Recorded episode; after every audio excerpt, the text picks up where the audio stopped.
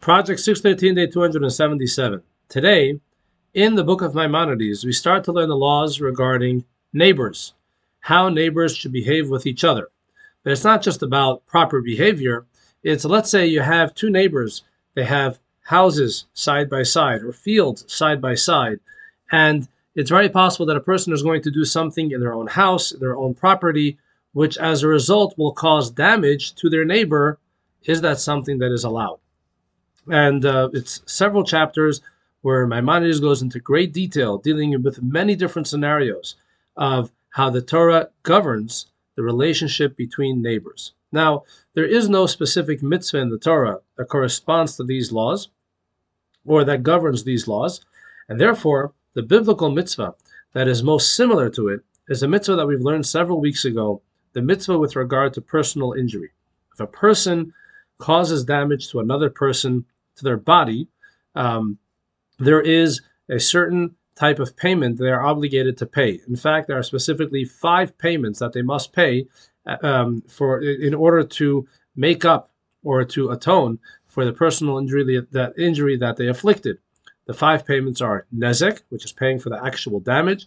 If a person injured someone to the point that now their hand is no longer usable, um, you know, so they, we see how much would he be worth if he was sold on the slave market with a good hand, and now he doesn't have a good hand.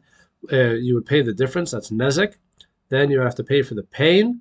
You would have to pay for uh, shevis, which means he wasn't able to work during that time that he needed to be healed. You have to pay for the medical bills and finally, you need to pay for the embarrassment, for the shame that this person experienced. These payments um, are determined and are enforced specifically by a beis din, by a court that has smicha, has an unbroken chain of smicha all the way to Moses. Today, we do not have such a beis din, and therefore, uh, the rabbinical courts of today cannot enforce these payments, although they could enforce uh, a payment to the injured party in order to soothe them, in order to appease them. Uh, and obviously, the court is able to kind of uh, determine if the appeasement is too much or too little, etc. But going on to the laws of neighbors, so just like we have a mitzvah that we have to that um, if a person hurts another person, they need to pay and appease the injured party. The same thing is true with regard to neighbors uh, someone can you can't do anything you want in your own property if it is going to impact your neighbor. So here are two examples of issues that come up in the laws of neighbors. Can someone plant a tree near the border of their property if they know that eventually the roots of the tree are going to spread into their neighbor's property and let's say the neighbor has a pool and now the, the roots of this tree are going to protrude and destroy the walls of the pool in the neighbor's property. This is an issue that, that is discussed. Um, let's say you have two people that for some reason jointly own a courtyard, they jointly own a field.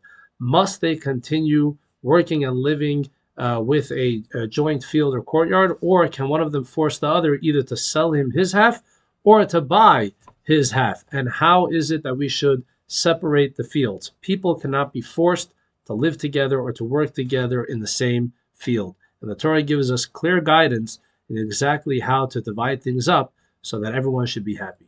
Thank you all for watching. More tomorrow.